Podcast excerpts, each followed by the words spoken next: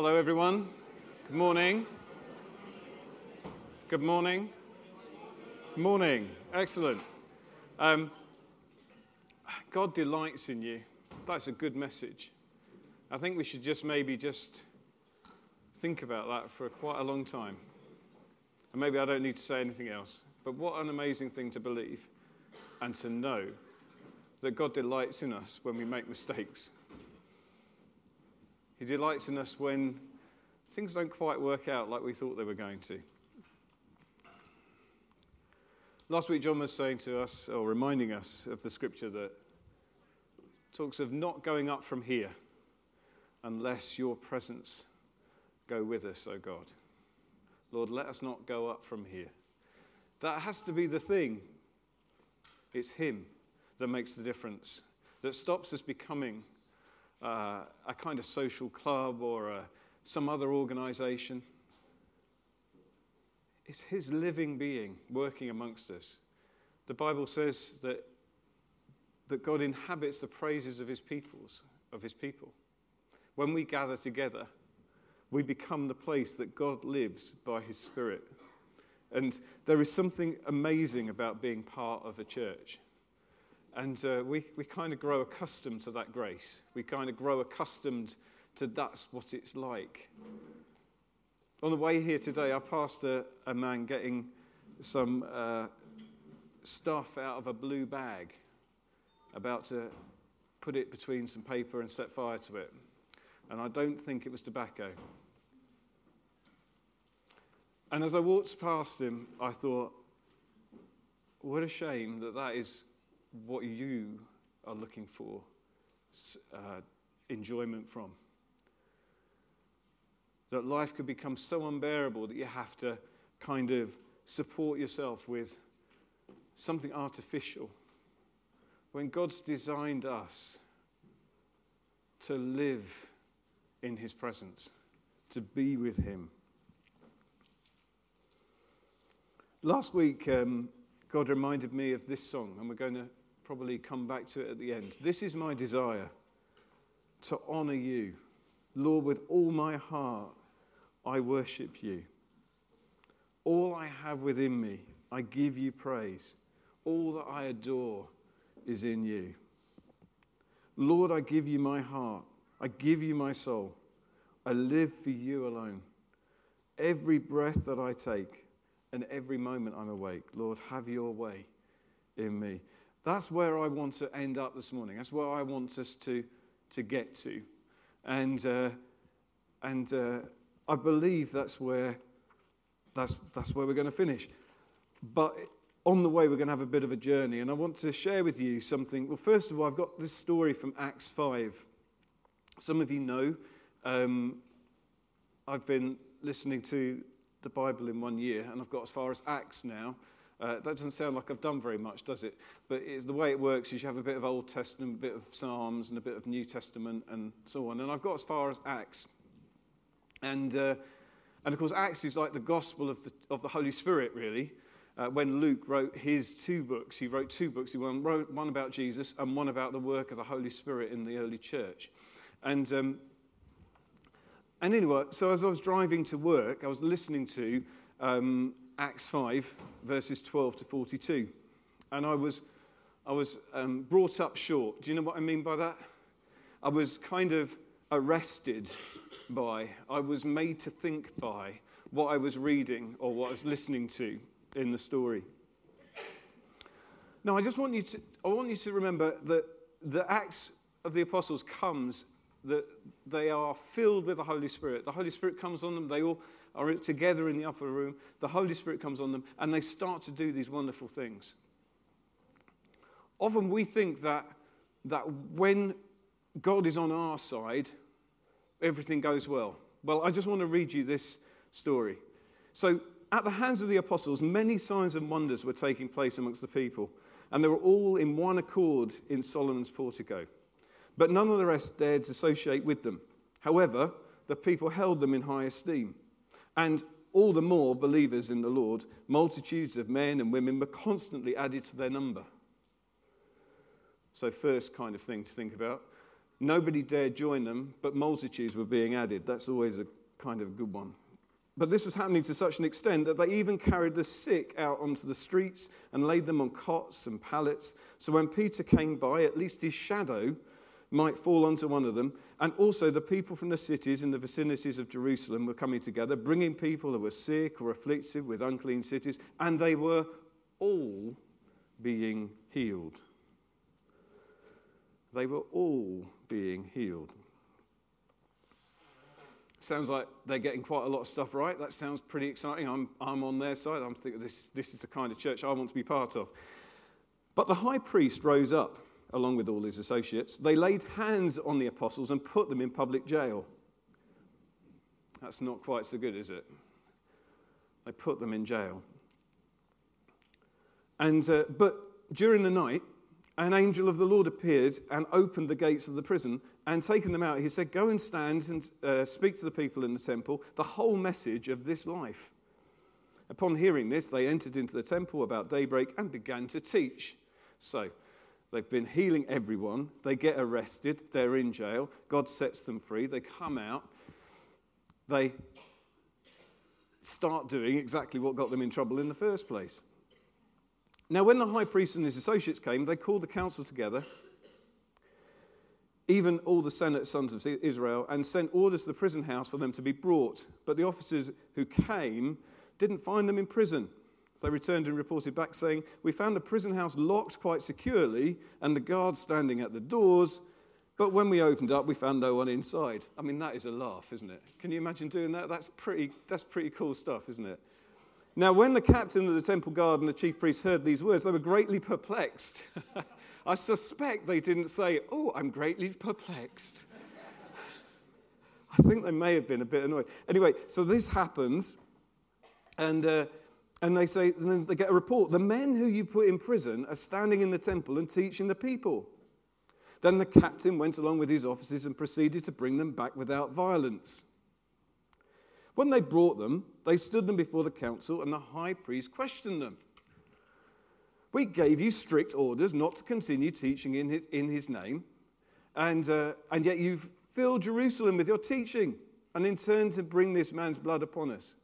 But Peter and the apostles answered, We must obey God rather than men.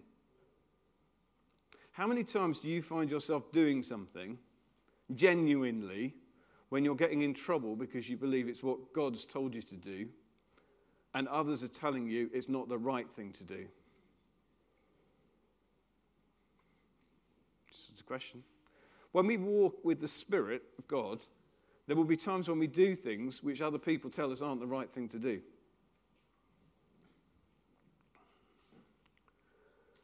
Peter went on to say, the God of our fathers raised up Jesus, whom you put to death by hanging him on the cross. He's the one who God exalted to his right hand as a prince and savior to grant repentance to Israel, the forgiveness of sins. And we are witnesses of these things, and so is the Holy Spirit who God has given to those who obey him. So they get arrested, they get told to stop. Now, the next bit I'm going to skip but if you want to follow it, you can read it, uh, verses 33 to 39. There's this whole bit where one of them has, one of the prosecutors has this cunning idea. He says, Look, don't get bothered by this. He says, Look, there was this other fellow who caused a lot of trouble, and we could have got upset about him, but he's gone away now. Then there was this other fella, he did a lot of stuff, and now he's gone away. So these guys, hmm, they're not going to cause that much trouble. If they're from God, hmm, we, you know, it will carry on. But if they're from man, it will soon fizzle out. Basically, if they're from God, we won't, there's nothing we can do to stop them. So they took this advice, they say, and after calling the apostles in, and this is the bit I don't like in verse 40, they flogged them, and then they ordered them not to speak in the name of Jesus, and then released them. So they went on their way from the presence of the council, rejoicing that they had been considered worthy to suffer for the shame of his name. And every day, and every day, in the temple and from house to house, they kept right on preaching and teaching in the name of Jesus Christ. I was on the way to work, and uh, and I just hit the third set of temporary traffic lights. And I was getting a little bit annoyed with the fact that my journey to work was taking a little bit longer than normal. And I read this bit about the, the way that they responded to the situation. They've been doing nothing wrong. They've been doing nothing wrong. They've been healing people, for goodness sake. They've been telling people about Jesus. They've seen many thousands come to them. And even the people that are prosecuting them decided, well, we can't really do much, but we're going to flog them anyway. Do you ever find yourself saying, God, why have you allowed that to happen? If you're really there, if you really care about me, that thing wouldn't have happened. But what do we find here? We find that they've been beaten, they've been flogged, and they rejoice. You remember before I was talking about um, battles and victories. If you, can't, if you don't battle, you can't know a victory.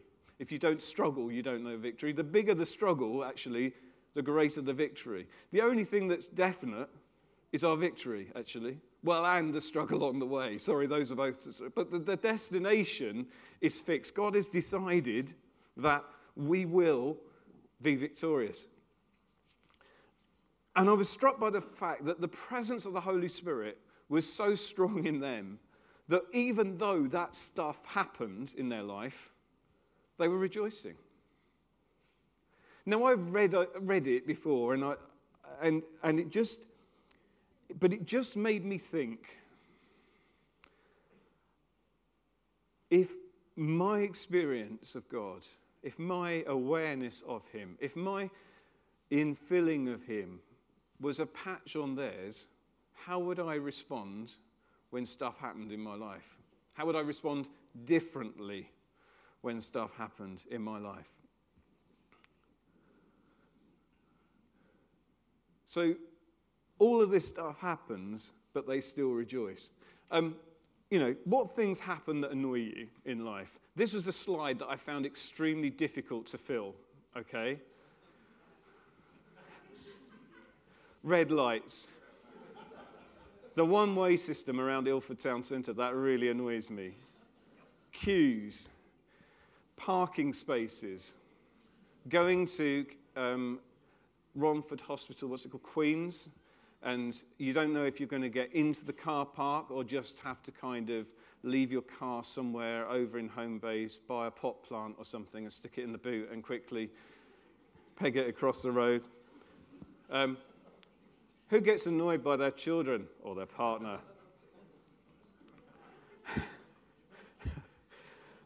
or just other people, frankly. Appointments getting messed about. Oh, we have this plan. This is what we're going to do. We're going to do it this way. No, we're going to do it that way. Other people being late. Um, technological malfunction and my phone died. That was quite annoying.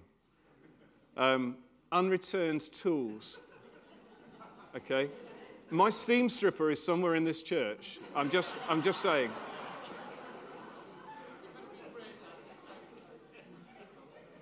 A steam stripper is a device for getting wallpaper off the wall. I'm not sure what Anthony was thinking about, but Claire's going to talk to him later. So, um, you know, how do you respond when, when kind of when stuff happens. And I thought about this and I thought, well, that's an interesting phrase, and it stuff happens. Did you know there's a whole card game, apparently, called Stuff Happens? Now, I didn't know this, but um, there is a variety of things you get, and they've all got different scores. So, you know, no cell phone signal, that's 13.2. Falling down a flight of stairs, 22.5. Pepper spray in the eyes, 26. Um, a paper cut. My daughter got a paper cut this week at school and decided to send me a picture of her finger with a, later with a plaster on it. And I said, uh, What happened? And she said, I got a paper cut. And I'm thinking, Do I need to know that you've got a paper cut? Fall asleep on the beach, get third degree sunburn. Uh, you know, water slide into an empty pool. That's quite bad.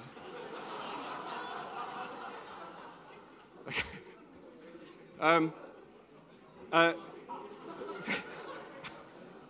Okay, I'm not going to read the rest. I'll just let you think about it. Okay. Okay. Uh, so, the point is here's the reality. Here's the reality. In our lives, there's a lot of stuff that happens that we probably would like not to be there. Um, and, you know, if, if we're in a battle, it's more likely that stuff will happen.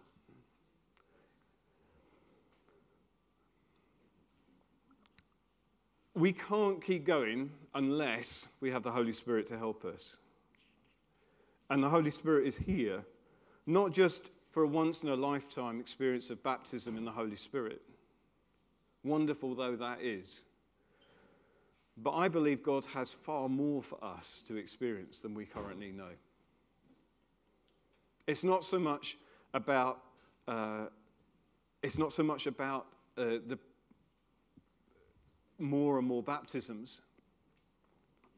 It's actually, there's something wrong with our understanding of how we're supposed to be connected with the Holy Spirit.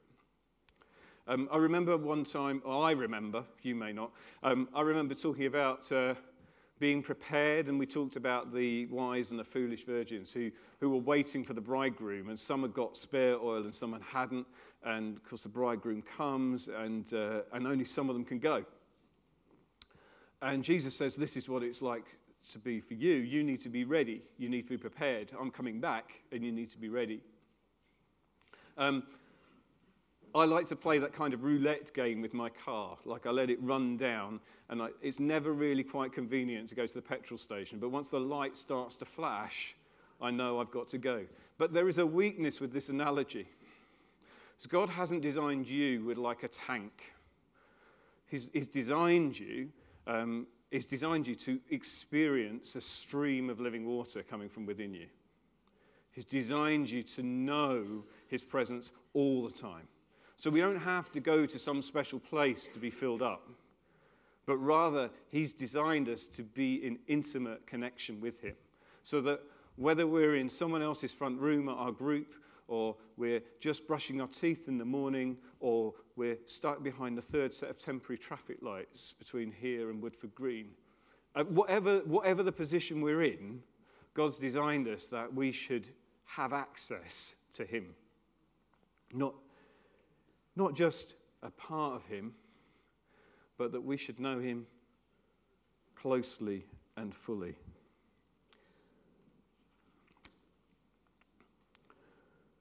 In Ephesians 5, Paul talks, it, Paul talks about it like this. He says, um, So be very careful then how you live, not by like unwise, but wise, making the best use of your time because the days are evil. Therefore, don't be foolish, but understand what the Lord's will is.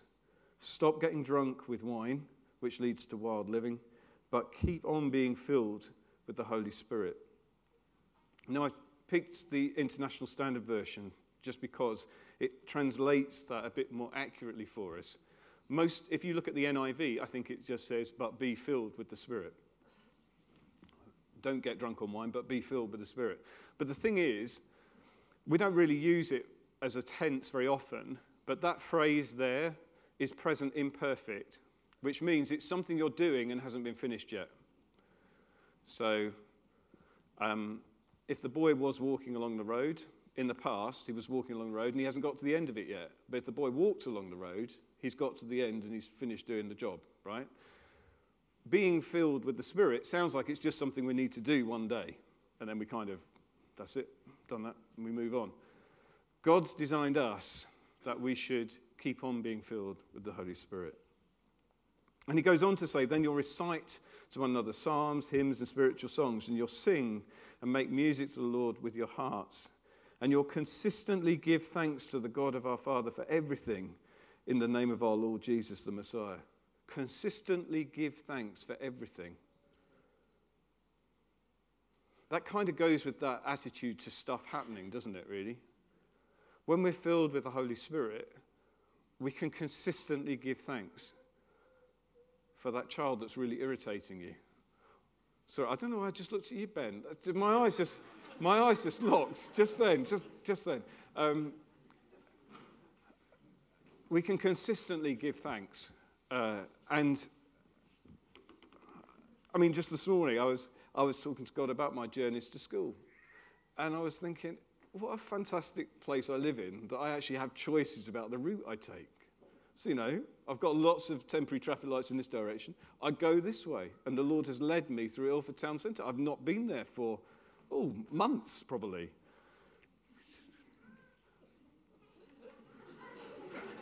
and I get out the other side as fast as I can. No. Um, so, oh yes. So, so God's designed us to be keep on being filled, all right? In the Middle East, there are two seas there's a Red Sea and there's a Dead Sea. And apart from the fact they sound the same, like their names, um, the Dead Sea is completely lifeless because it's full of salt. The Red Sea is full of life, and people fish there and, and so on. The difference is the Dead Sea has no outflow, it's landlocked. The water flows in, it doesn't go anywhere. So, all the, over the hundreds of millions of years that water's flowed into that place. All it's done is collected there, some water's evaporated, and left behind the salt. Do you remember that separation of mixtures, everyone? Do you, do remember you do that bit of science there? So it leaves behind the salt, and it just gets more and more concentrated and disgusting. And in fact, it's so amazing you can't you can float in it amazingly, but there is no life in that lake. You're designed to have an outflow. You're designed to have an outflow. We are designed to be leaky. We're designed to leak. And through imperfections. And in that leaking, actually, we give life to things around us. I'll show you, there's a story about that. I'll, I'll tell you in a minute. Right, why do we need to keep on being filled? We need to keep on being filled because uh, we need to be witnesses. To be witnesses, um, Jesus said, But you will receive power when the Holy Spirit comes on you, and you will be my witnesses in Jerusalem and in all Judea and Samaria and to the ends of the earth. In that Acts 5 story, we see absolutely no question whatsoever about those guys' faith. Even though Peter is the one who's denied Jesus, even though he's the one who really messed up, at this point, he is standing there facing a flogging and he's saying, This is the guy who's doing the healing. It's not me. You're, his is the kingdom, His is the glory, His is the power.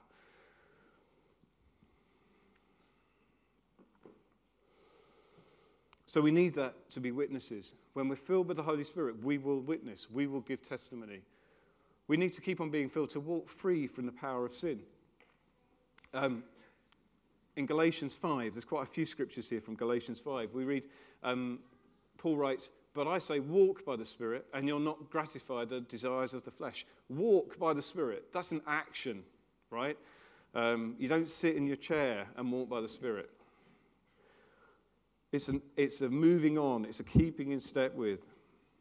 Which brings us to Him producing fruit for change. The Holy Spirit produces love, joy, peace, patience, kindness, goodness, faithfulness, gentleness, and self control. There is only one fruit. There are many gifts, but there's only one fruit. None of us can expect to only receive one of those gifts, one of those fruits. Sorry. I'm not a very joyful person. I've got nothing in my life at the moment to make me joyful. In Acts 5, the guys are joyful after they've been beaten senseless. Stuff is not going my way. That appointment I expected to be this week has been put off by six months or three months. But I'm joyful because He lives in me. I'm joyful because He loves me. I'm joyful because He sent His Son. I'm joyful because He, he delights in me. And He laughs at my efforts to try and fix things when I would only just let Him have His way. Not only does he allow us to step free from the power of sin, we can expect to be able to put sin to death. So we can finish it.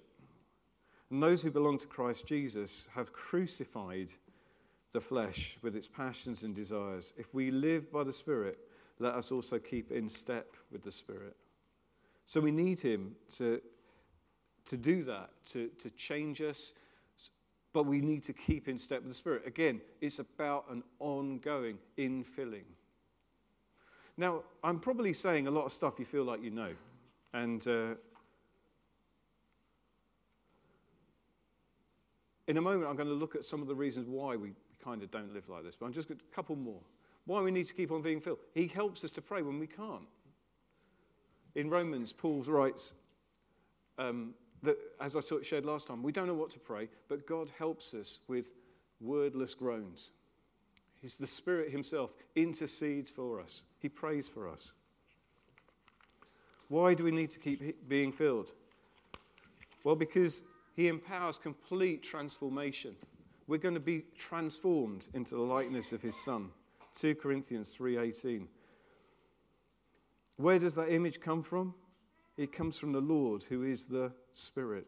It's the Spirit that works in us to change us into the likeness of His Son. And you know what? We never know it all. The Spirit is what leads us, is who leads us into all truth. Jesus says this in John 16. When the Spirit of truth comes, He will guide you into all the truth. He will not speak on His own, He will only speak what He hears, and He will tell you what is yet to come. He will glorify me because it's from me that He will receive what He will make known to you.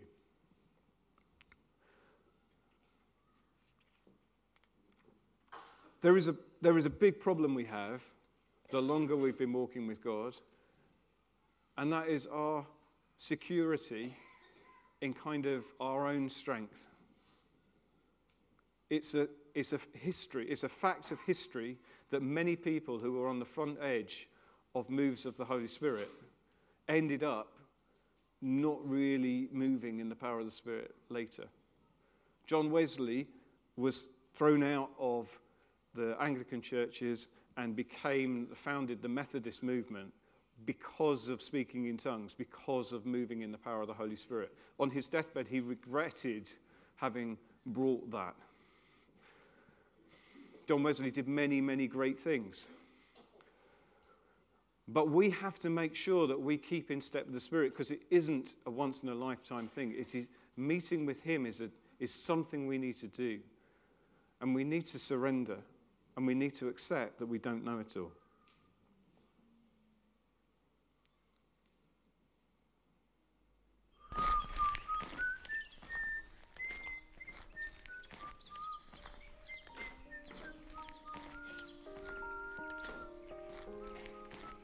A water bearer who had two large pots. He carried water to his home from a well, which was a long distance away from home. But there was a problem. He hung the pots from both sides of a stick which he carried behind his neck, but one of the pots had a crack in it. At the end of each long, tiring walk from the well, he arrived with the cracked pot only half full. This went on for several years, with John delivering one and a half portions of water to his home. The flawless, perfect pot was proud of itself as it was able to serve its purpose without errors, and of course the crackpot was ashamed of its imperfection and was miserable because it was only able to accomplish half of what it was made to do. So one day, as John rests at the well, it speaks to him. It said, I am ashamed of myself and I want to apologize to you. I have only been able to deliver half of my load because this crack on my side causes water to leak all the way back to the house. Because of my flaws, you have had to do all this work without getting the full value of your efforts. John smiled and replied, Have you not noticed that there are beautifully flourished flowers on your side of the path that we take and not on the side of the other pot? That is because I have always known about your flaws, and I planted flower seeds on your side. And every day for all these years, you've watered them I have been able to pick these beautiful flowers to decorate my home. So without you being just the way you are, there wouldn't be such beauty. to grace my home. You know, we can spend a lot of time worrying about our cracks. Um, uh, this is a, that's based on a Chinese uh, story. We can worry a lot about our cracks. But you know, Paul writes it's his strength is made perfect in my weakness. When I think I'm leaking, actually, I, the Holy Spirit is a precious thing. He's a precious one. And He gets spread into the people around us. And others see Him at work in us even when we're struggling. And our Holy, the Holy Spirit that we have in us gets spread into the places, the communities where we are, into our places of work because of our weaknesses. We might need to receive more Holy Spirit because we leak it, but that's okay. We may leak the Holy Spirit, but God's, that's part of His design for us. So, if all of this stuff is so important and why we need to receive the Holy Spirit, why do we avoid it? Why, why do we find ourselves in these places of dryness? Well, I had a little think about this. This, this slide wasn't that hard either um, to come up with. But here's some thoughts. I think sometimes we can get distracted. Sometimes they can be really, really tiny things. I don't know. Maybe it's a new hobby or something. I don't know. Mm. But something can be a really, really big thing. And there's a really big thing. Maybe it's your health suddenly flares up. Maybe it's, maybe it's a, a, an issue for one of your children at school. Something flares up and it becomes so big, it, it kind of occupies your vision. And we have to fix it.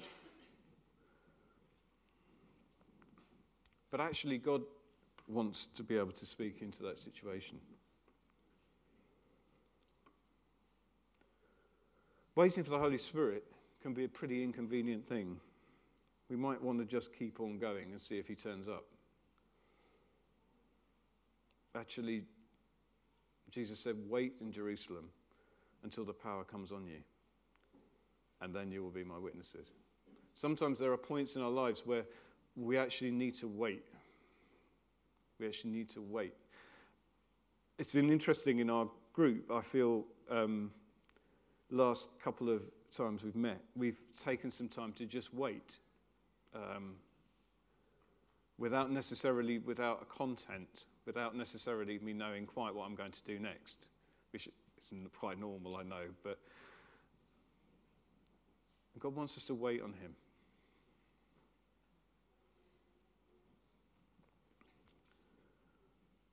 Another thing that can get in the way um, my pride if my focus is on my family or my ministry or my gift, rather than the giver, rather than the one who my family belongs to, it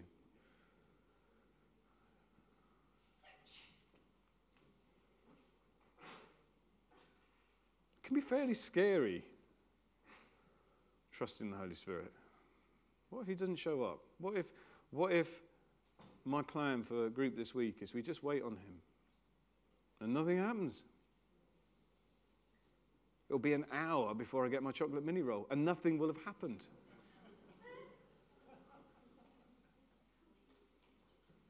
I'm being a bit flippant, but uh, that's a real thing for a leader to leave enough space to say, Holy Spirit, if you don't show up, we're going to be twiddling our thumbs.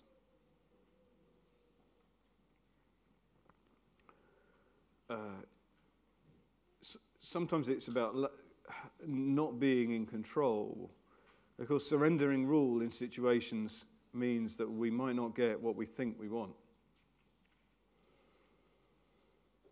I put it like that because actually, in all things, God is working for the good of those who are called according to his purpose and will. And actually, sometimes we don't get what we want because actually what we want is not what we need and is what's best for us. But if we want to just keep on getting what we want, then we can just keep on going our own way and we'll soon dry out and we'll soon get tired. Sometimes people don't get tired. Of course, the psalmist writes about the, the evil people that get everything that they want. And sometimes we feel a bit like that. It's not fair. Look, I'm trying to follow you, Lord, and I see my, my uh, friend from work, and he's getting promoted over me. Why, why, what have I done wrong? I'm just glad I'm not in Acts 5, because I would be being arrested and flogged. I think that's worse than not getting promoted. You know? And I get upset, you know, we get upset about things like that. But actually, Lord, you chose me, you delight in me. What more do we need? We can sometimes start things in the spirit and end up keeping things going in the flesh. The Galatians did this. Um, and uh, we kind of keep on going our own strength faithfully, faithfully. But sometimes it's good to let things die. Because when a seed dies, the parable tells us that when a seed dies, you get many more. And sometimes your hope, your dream, needs to actually fall to the ground in order for you to receive the inheritance that God has for you. And we're trying sometimes to hold on to what we've got. Over the last couple of weeks, I've been doing, um, following something called Thy Kingdom Come. And there was one video I want to share with you this morning. I talked about there sometimes being things that get in the way of us connecting with God. Um, and, uh, and this was a, a prayer uh, movement that our group decided to get involved in. And we've just been, we've been praying for the power of the Holy Spirit to come uh, over a kind of 10 day period, but part of a nationwide thing.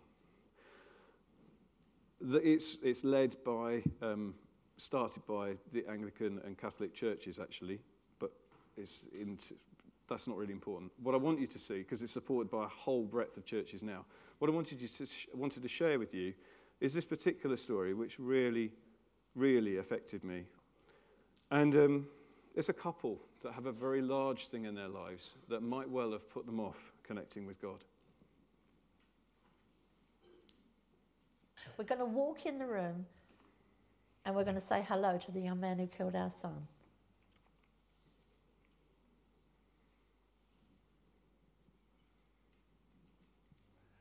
And as, as he was about to go out, he did something he'd never done before. He kissed me on the forehead and told me he loved me.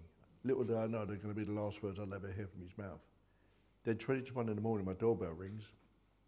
But instead of Chris and Phil, there's two policemen. They say Chris has been involved in a fight. Seriously injured and need to get swept to the hospital straight away. When we got to the, the hospital, I asked Phil what happened. He said Christopher came to his shop. He worked in t- another pizza shop. And he had some peace, laugh and a joke. It's about 12ish now. And Chris said, Shall we get a minicab to Jill's house? Phil said, No, let's walk. It's a lovely summer's evening. Then as they're walking further down this road, they're coming towards a hill. They're coming the opposite way of the hill, 14 boys and girls, out of head and drinking drugs, more drugs than drink. And as they, as they got closer, they opened up to let them through. Philip went through first. The youngest one wanted respect from, from his friends, punched Philip so hard in the face his nose ended up on his cheek. The pain was so severe he collapsed. Two boys started stamping on his head. Christopher went to save his brother. There was a bit of a fight. They backed him onto his main road as they're fighting. Another coward got behind him. They got him on the floor, took penalty shots to his face and head. Then a woman shouted the police are coming. They all started to run, and the girl went to get Chris out the road, and the oldest boy said, Leave him there. By saying that, it became murder. So they all ran, left Chris. A car came over the hill. He saw Chris on the road. He swerved round him. Another car came behind him. She had no time. She ran over him. The bell caught on her exhaust pipe. She dragged him 40 metres down the road. At 20 to 4 in the morning, when you see the doctors, the police, and the hospital chaplain, when they walked in the room, their faces told us. Chris died that morning because one 15 year old coward wanted respect from his friends. We're taken to our friend's house, and in the car, I turned to Vi and I said, You know what? As Christians, we're going to have to forgive the boys that did this. Getting in the car, Ray said we might have to forgive them. Oh boy, I'm, I'm hitting the roof, I'm screaming.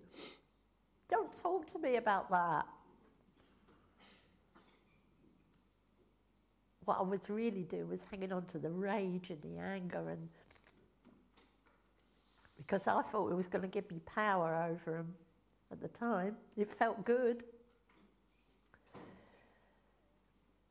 What I realised later is it's not good, it's destroying me.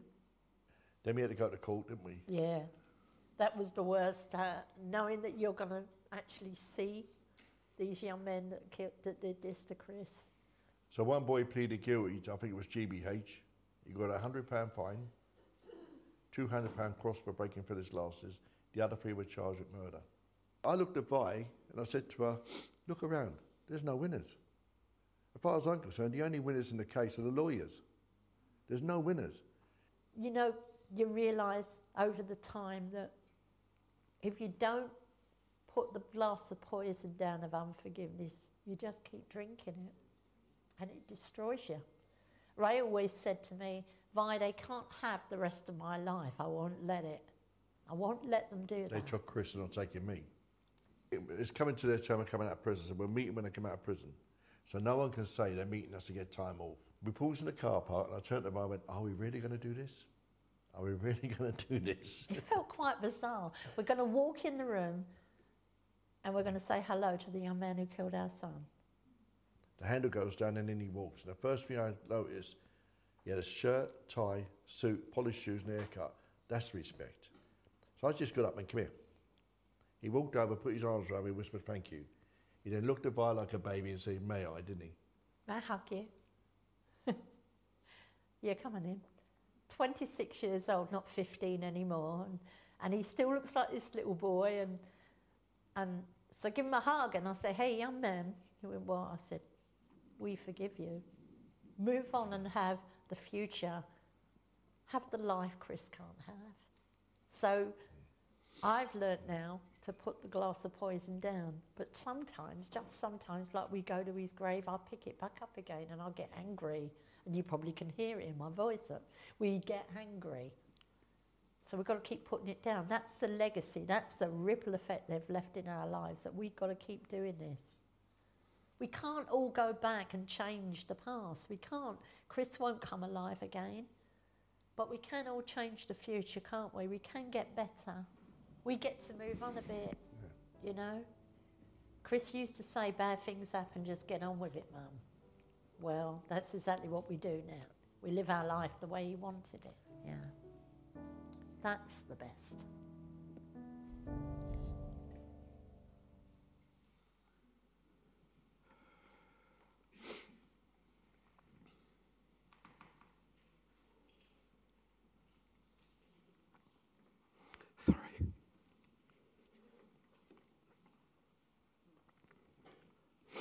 So I um.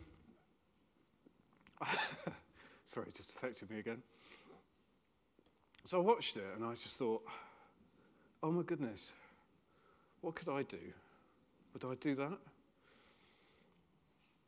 And I thought, oh, that's pretty pretty extreme. God, how could you understand what they've been through? And then I had another thought. God knows exactly what they've been through. God knows exactly what they've been through. And here's the thing that when we struggle to forgive people, we have a Father who knows what it is to forgive. And He can help us when we, do, when we can't move on. And that's why when we get to these blockages in our lives, we have to take them to Him.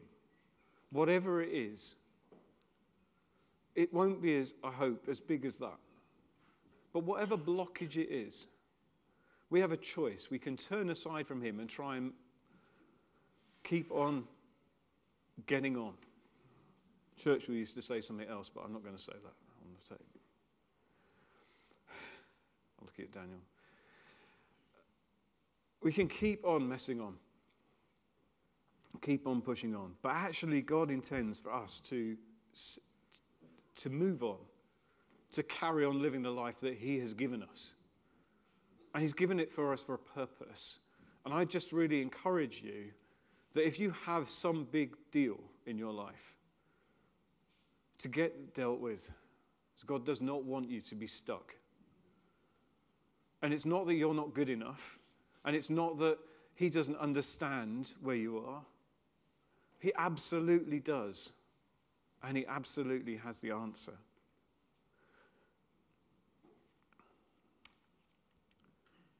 So, the original scripture I gave you about being filled with the Holy Spirit, don't get drunk on wine. Instead, be filled with the Holy Spirit. How do you get drunk on wine? Somebody tell me? You drink it, don't you? Yeah? So it's not terribly complicated. We need to drink. We need to drink of the Holy Spirit. Paul writes that we're all made to drink of one Spirit. And Jesus said, Anyone who comes after me, in John chapter 7, let him come to me and drink. When I see a situation like that one that we've just seen there, there are countless people was it three people died yesterday in London? There are countless mothers and fathers going through their kind of agony without God's help. But God's designed us to be those that can reach out to them and not excuse the behavior of others, but He wants to heal our land.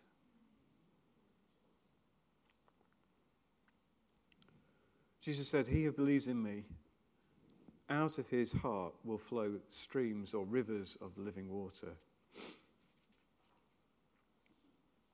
So we do by how do we be how are we filled? We drink it. How do we get to drink it? We set our minds on on things above. We, we turn to him who can who the giver of good gifts. We don't look for the gift, we turn to him. We set our minds on him.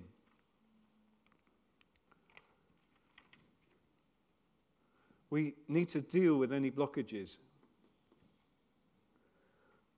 Don't settle down for what you have. You know, there's a saying that the good is the enemy of the best. You know, what we experience now, I am so grateful for my experience of God now, but I know it's not enough that if I were beaten senseless in the prison, I'd be going away rejoicing. That is not, that's not my experience of God. I can get cross with him when very small things go wrong.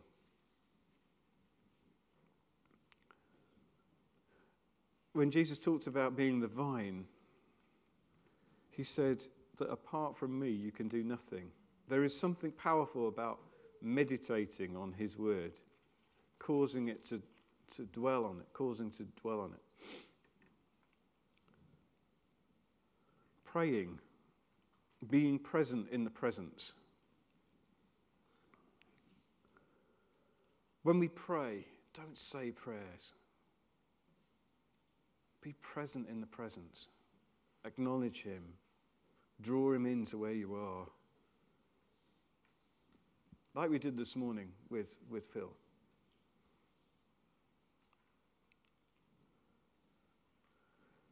You might find worship helps. You may find, so making use of the means of grace available, things like music may help. When Saul was troubled in mind, David would play to him and he would feel better. There is something about worship and worship music that helps us, but it's never, it's never a, it can never be the same as fully meeting with the living God. So we have to, we have to do both. We've already talked about unforgiveness. Don't see your poverty as a reason to not get involved and to bless others. Like the leaking pot, as we give out, the Father will refill us. As we give out, we give out of what we've got and give thanks.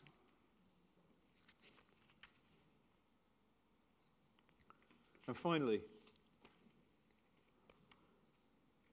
we need to ask. Jesus said, If you then, who are evil, know how to give good gifts to your children, how much more will the Heavenly Father give the Holy Spirit to those who ask Him? It's not quite the same as wine. You can't just go to a shop and get a bottle, you know, or a bag with some weed in it. That's not, that's not our God. Our God is a living person to whom we come and we spend time with. And And so we need to ask Him. And He will give the Holy Spirit to those of us who ask. So we need to drink and pray. We need to drink and we need to pray. And we need to drink and we need to pray. So, excuse me.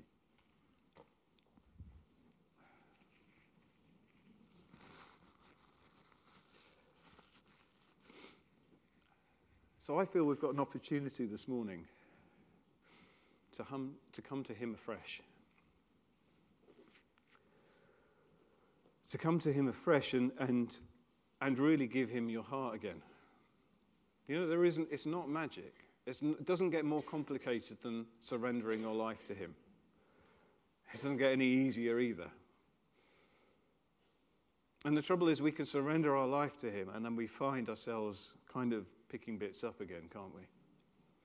Taking control, sorting things out, taking on worries that aren't ours. But God wants us to actually give Him our hearts. So I'd like us to use this song to, to really, if you, but I, when I say I want us to use this song, really what I'm saying is if you agree, it may only be me singing, if you agree and this is what you want to do, I would like you to, to sing it. And uh, I want you to see what we're saying. What we're saying is, Lord, with all my heart, I worship you. It's my desire to honor you. All I have within me, I give you praise. Now, actually, not everything that's in me gives praise to him, not all the time. But Lord, this moment, at this time, I want everything in me to give you praise. Everything I adore is in you, Lord. Think of the most precious thing in your life. We adore him. I give you my heart. I give you my soul. I live for you alone. Every breath I take, every moment I'm awake, Lord, have your way in me. This is the, this is the walking by the Spirit that God wants us to experience daily.